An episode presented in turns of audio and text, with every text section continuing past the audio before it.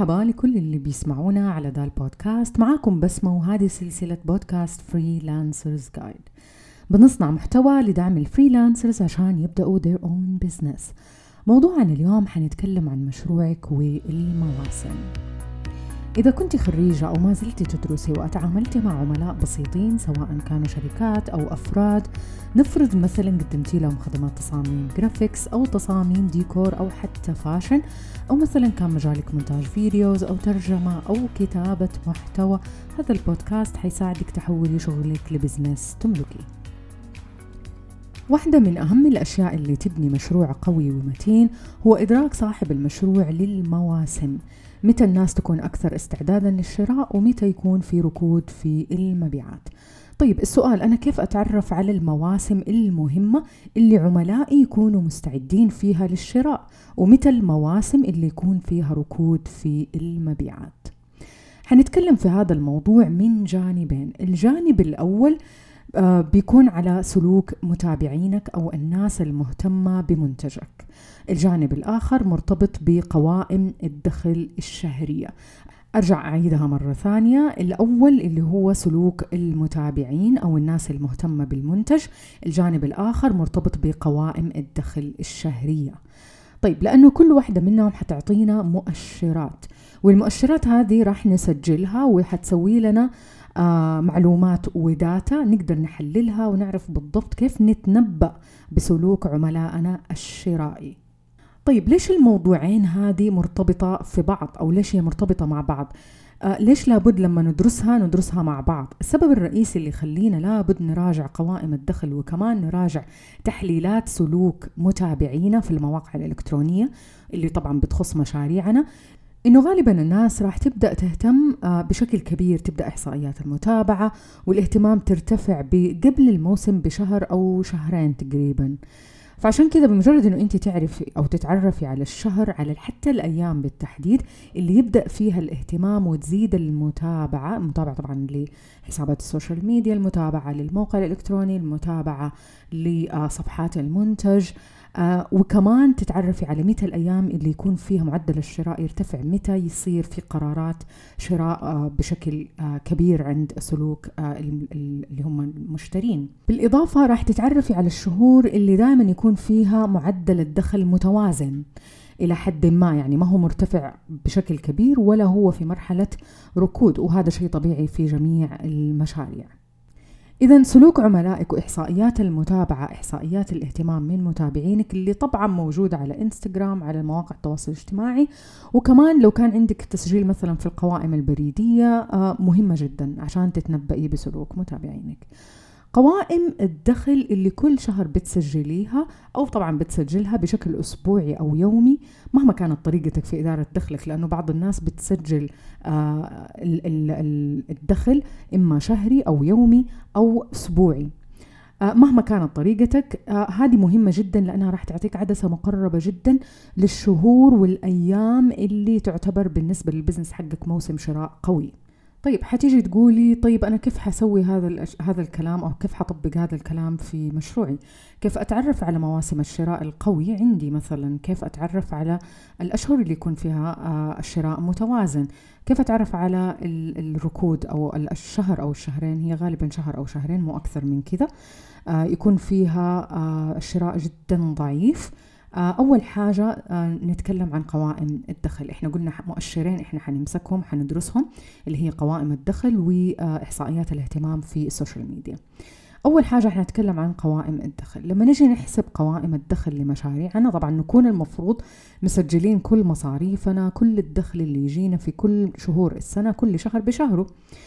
آه لذلك في نهاية كل سنة مثلا عشان كده إحنا بنلاقي شركات بنلاقي آه المؤسسات آه، بتطلع قوائم سنوية وقوائم آه، ربع سنوية. طبعا الشركات المساهمة اللي نازلة في سوق الأسهم بتطلع آه، قوائم ربعية اللي هي كل ربع سنة اللي كل أربعة أشهر تقريبا. ولكن إحنا حنتكلم عن نطاق صغير جدا اللي هو نطاق مشاريعنا البسيطة. طبعا وإحنا جالسين نسجل كل شهر بشهره نسجل الدخل نسجل المصاريف. ممكن يمر علينا شهور أو شهر أو شهرين بدون أي دخل يذكر خصوصا في السنة الأولى هذا شيء طبيعي ولكن بمجرد ما تدخلي في السنة الثانية أو خلال ثمانية أشهر من آه، مشروعك المفروض خلاص كل شهر آه، بيبدأ يصير عندك دخل وهذا شيء آه، ضروري جدا أنه يكون عندك دخل مستمر وشهري وهذا شيء أنت لازم تحرصي عليه أثناء ما بتسوي حملاتك التسويقية وأثناء ما بتنزلي المنتجات حقتك. في نهاية السنة لما ترجعي لهذه القوائم راح تكتشفي بنفسك المواسم. آه وتبعدي عن نفسك القلق المستمر آه إنه لو مر عليك شهر مبيعاته جدا قليلة حيكون في شهور تعوض عن شهور.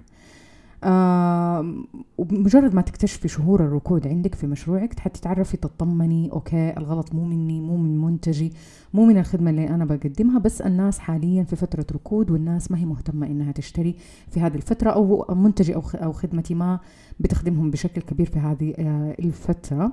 آه ولكن زي ما قلت احرصي دائما إنه يكون عندك آه شهور إنه لازم لابد يكون عندك دخل حتى لو كان آه جدا بسيط بس ما تمر عليك آه شهر أو يمر عليك شهر zero. آه حاولي تتجنبي هذا الشيء قدر الإمكان لأنه هذا قاتل للأمانة قاتل للمشروع قاتل لل لل passion حقتك قاتل لكل شيء أنت تبغي تحققيه في مشروعك. فحاولي إنه تبذلي مجهودك إنه يكون عندك مبيعات بشكل متوازن. فبمجرد ما انت ترجعي لهذه القوائم وتتعرفي على الخطوط المتوازية حتعرفي بالضبط الأشهر ومتى الأيام اللي بتتكرر فيها آه الشراء متى يصير فيها الشراء القوي. حتعرفي الأيام حتى الساعات اللي يكون فيها آه معدلات الشراء جدا قوية. حتبدأي تلاحظيها بمجرد ما تبدأي تلاحظيها حتبدأي تجمعي ال data على أساسها كل سنة بسنتها.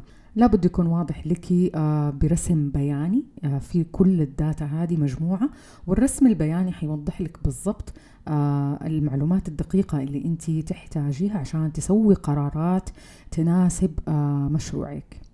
نفس الشيء بيصير مع متابعينك على ال social media في أوقات يكون فيها engagement عالي الناس مهتمة. بتسأل بتشارك عدد الناس المهتمين بمشروعك يزيد في ال social media آه وفي أوقات مهما إيش ما سويتي محتوى رهيب آه دائما الناس ما حتنتبه له أو ممكن ما يكون في اهتمام آه كبير. وإحنا بنسميها بت بتكون على خط متوازي مع آه اللي هي قوائم الدخل.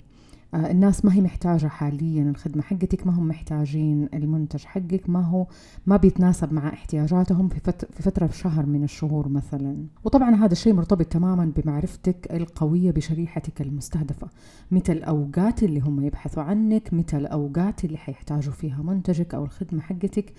مو بس كذا لابد تكون عندك ملاحظة قوية لسلوك متابعينك وسلوك الشراء عند عملائك. ملاحظة سلوكهم راح يعطيك قوة كبيرة في إنك تعرفي تستخدمي هذه المعرفة لصالح مشروعك ولصالح عملائك وكمان لصالح مبيعاتك. آه لما تسوي رسم بياني بخطين متوازية الخط الأول يمثل الدخل الخط الثاني يمثل سلوك العملاء في ال social media أو اللي هي ال data اللي بتطلع لك من ال social media. وقتها راح تتعرفي بالضبط متى تسوي حملاتك التسويقية آه متى تسوي تخفيضات لو انت حابة انه انت تصلحي تخفيضات في مواسم معينة متى تعلني عن برامجك أو منتجك أو آه خدمتك في أي وقت ممكن وفي أي مكان حتعلني عنه. متى تصممي مكالمات المبيعات؟ عشان لما تتكلمي على التلفون مع عميلة محتملة تعرفي بالضبط كيف تجذبيها على الشراء لأنك فاهمة احتياجاتها في هذا الوقت وفاهمة كيف تخدميها. جمع البيانات وتحليلها هذه في البداية حتكون مهمتك أنت وبمجهودك أنت. أنت لابد أنه تحطي هذا المجهود في تحليل بياناتك عشان تعرفي بالضبط كيف you run your business أنه أنت تمشي مشروعك بطريقة مربحة ومرضية بالنسبة لك وتكوني واعية وفاهمة بمشروعك وعارفة بالضبط إيش اللي أنت جالسة تسويه عشان تتخذي قرارات صحيحة. طيب السؤال حاليا أنا لسه مثلا ما بدأت مشروعي أو لسه ما بدأت آه، فكرة مشروعي وما عندي وعندي منتج بس إنه أنا أبغى أتعرف على هذه ال data عشان أستفيد منها في مشروعي. هل ألاقي أو في شيء متاح في السوق مثلا إنه أنا أشتري هذه ال data؟ أيوه موجودة. في عدة شركات بتبيع هذه الدراسات التسويقية وتقدري تاخذيها منهم. لكن آه، ممكن آه، طبعا هذا لو اشتريتي من عندهم هذه حتكون دراسات تسويقية جاهزة. قليل منها في السعودية أسعارها شوية غالية. آه ولو كانت عندك شبكة علاقات جيدة ممكن يدلوك على شركات فاهمة في السوق السعودي خصوصا على وجه الخصوص تقدر تعطيك دراسات تسويقية. في شركات عالمية كبيرة بتعطي هذه الدراسات ولكن آه، أنصح دائما إنه انت تروحي لشركة سعودية فاهمة ممكن يعطوكي هذه ال data بطريقة يعني آه، دارسة آه، السوق السعودي وعارفة إنها تتنبأ بسلوك المستهلك السعودي. لكن اللي أنا بقوله لك ومتاح لك حاليا حطي اهتمامك لجمع ال data كل شهر بشهره لمشروعك أنت ولأنه ال data حقتك هي دائما هي الأصح. في نهاية السنة ابدأي شوفي كيف تأثر المواسم أو تأثير هذه المواسم على سلوك العملاء في الشراء بالنسبة لمشروعك. ولكن اللي أنا بقوله لك آه، حطي اهتمامك لجمع ال data كل شهر بشهر وفي نهاية السنة آه، ابدأي شوفي كيف تأثير هذه المواسم كيف تأثير كل شهر بمر على عميلك آه، وكيف بيأثر على سلوك عملائك في وقراراتهم في الشراء. ونصيحتي كمان إنه تبدأي من خلال السنة الثانية من مشروعك تتخذي القرارات. جمع ال data لابد يكون من السنة الأولى ولكن اتخاذات اتخاذ القرارات آه على آه أساس هذه ال data. الأفضل أنه يكون بعد السنة الأولى بعد السنة الثالثة. آه لأنه حتكوني وقتها جمعتي data جيدة على أساسها تقدري تتعرفي على مواسم الشراء مواسم الاهتمام. عند عملائك آه لأننا إحنا في النهاية نبغى نخدم عملائنا في الأوقات اللي هم فعلا محتاجين خدمتنا أو محتاجين المنتج حقنا اللي إحنا بنقدمه لهم. في حاجتين مهمة حابة أذكرها. ليش جمع الداتا مهم؟ وليش على أساسها بنتخذ هذه القرارات؟ أول حاجة لأنه أحيانا الاهتمام اهتمام الناس بالمنتج حقك بخدمتك أعطيكم مثال. مثلا لو كان عندنا المنتج حقك بيستخدم في العيد مثلا وإنت متوقعة من خلال خبرتك إنه الناس ممكن حتشتريه في رمضان. الداتا هذه ممكن حتوضح لك إنه الناس ما حتشتريه في رمضان حتشتريه في شعبان مثلا.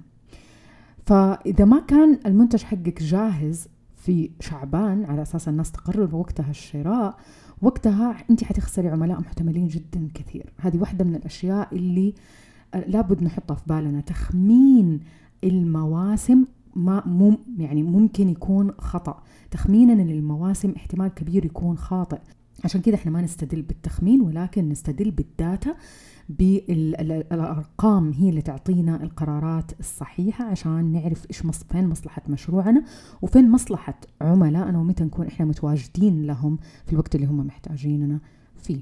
في فكرة ثانية حابة أقول لكم إياها جدا جدا مهمة وحتفتح لكم آفاق كبيرة في مشاريعكم.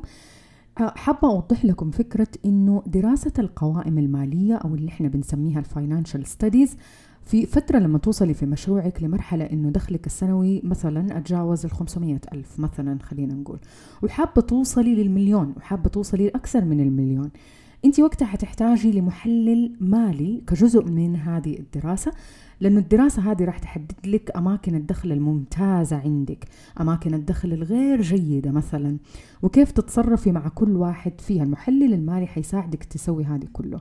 عشان تقدري توصلي للمبيعات الكبيرة. يقدر هو يقول لك هذا المنتج حينباع منه توقعاتنا آه، حينباع منه آه، هذا السعر الفلاني حيدخل لنا هذا المبلغ الفلاني بسبب بناء على ال data ال history ال data اللي مجموعة قبل كذا. لما كل جهودك تتركز على الخدمات والمنتجات اللي بتدخل لك دخل عالي جدا في الأوقات اللي فعلا الناس محتاجة هذه الخدمة أو هذا المنتج. آه حنقدر نركز حملاتنا التسويقية عليها زي ما قلت قبل كذا نرفع المبيعات وبالتالي نرفع الدخل ونوصل للمليون نوصل أهدافنا المالية. بهذه الطريقة إحنا نقدر نوصل لأهدافنا المالية. طيب في هذه المراحل المتقدمة من مشروعك هل فقط حتحتاجي محلل مالي عشان توصل للمليون ولل ولل multiple million يعني أكثر من مليون؟ لا طبعا حنحتاج محللين يحللوا ال data اللي هي ال social media المواقع الموقع الشخصي آه، لك المواقع اللي فيها مبيعاتك بتصير. آه، طيب أنا ليش بقول هذا الكلام؟ خصوصا إنه إحنا بنتكلم عن أشياء مستقبلية حتصير في مشاريع. يعني ممكن بعد ثلاث سنوات ممكن أكثر. بقول هذا الشيء لأنه أبغاك تشوفي الصورة البعيدة تشوفي بنفسك أهمية ال data عشان نبني مشروع قابل للنمو. وطبعا مو بس قابل للنمو قابل للنمو بشكل سريع. أتمنى تكون هذه الحلقة فتحت لكم آفاق تشوفوا من خلالها إمكانيات مشاريعكم وش الأهداف اللي أنت تقدري تحققيها بالأساليب الجيدة بالمعلومات وال data مو بالإحساس وأنا حاسة ويمكن شكله والناس ممكن تشتري والناس ممكن ما تشتري. ال data دائما تمشي في صالحك. الأرقام دائما حتكون في صالحك في كل مرحلة من مراحل مشروعك. لا تستهيني بال data أجمعيها. آه زي ما قلت حاولي قدر الإمكان أنه تجمعيها من بداية مشروعك لأنه هذه على أساسها بعد ثلاث سنوات بإذن الله أو بعد سنتين ونص حتبدأي تتخذي قرارات بناء على هذه ال data وبناء على هذه المعلومات والمؤشرات اللي بتعطيك إياها. آه، ال data شكرا لكل اللي بيسمعوني. أتمنى تكونوا استفدتوا. لا تنسوا تشتركوا في البودكاست على Apple Podcast وكمان على SoundCloud عشان ما تفوتكم ولا حلقة.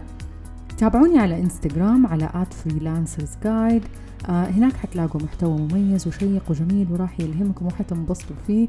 إذا حابين تعرفوا عني أكثر زوروا موقعي على www.bismanjani.com أتمنى تكونوا بصحة وعافية ونلتقي في البودكاست الجاي بإذن الله.